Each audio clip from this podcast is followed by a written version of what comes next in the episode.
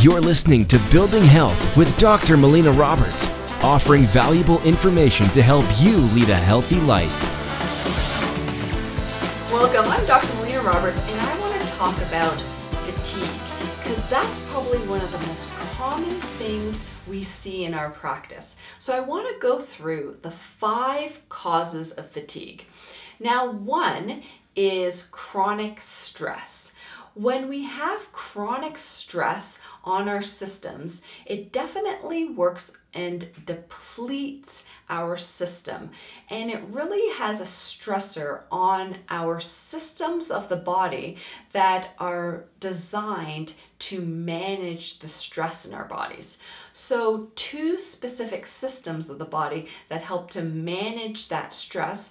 One is our sympathetic nervous system, which is part of that autonomic nervous system, the system that part of the nervous system that runs in the background, and it's controlling that stress response in our body. So this is the part of the nervous system that when you're being chased by that lion or that tiger, then it puts our body into that fight or flight state. And this is a part of the nervous system that gets activated.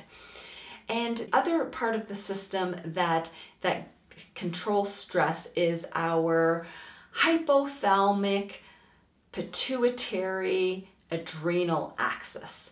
And these systems will get drained when we have chronic stress. And when I talk about chronic stress, I'm meaning not just mental, emotional stress. It can be also chronic stress from eating the wrong foods that are causing more inflammation in our body. It can be from taking in toxic loads, from the foods we're eating or the air that we're breathing or the water that we're drinking. It can be from having heavy metals enter our body, and our body sees that as a stress. And another thing could be from having any sort of chronic infection in our system, and that would be some chronic stress that our body would see and would deplete our stress response, and this chronic stress can lead to fatigue. So another thing that can be leading to fatigue in our system is if we're having nutrient deficiencies or digestive imbalances. So these are kind of interconnected problems in terms of us, if we're eating foods that aren't nutrient dense, then this can definitely be leading to fatigue because we're not getting the right nutrients into our system and into our cells. And if we're eating some of the wrong foods, then this can lead to an imbalance in this gut flora. It can lead to damage to the lining of the digestive tract. And if we have these imbalances within our digestive tract, if we have imbalances in terms of that gut flora, that microbiome, if we have a hyperpermeability of the digestive tract, then what can happen is that we can, even if we are eating the right foods, then we can have a disturbance in how well we're able to absorb the nutrients from the foods we're eating, and this can lead to fatigue.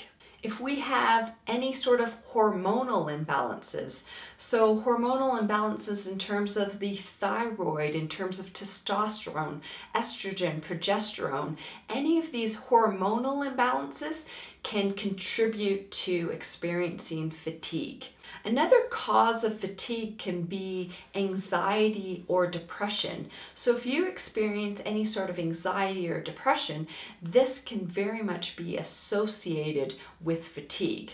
Another cause of fatigue can be from a sedentary lifestyle. When you have a sedentary lifestyle, you're not activating the cardiovascular system and the musculoskeletal system.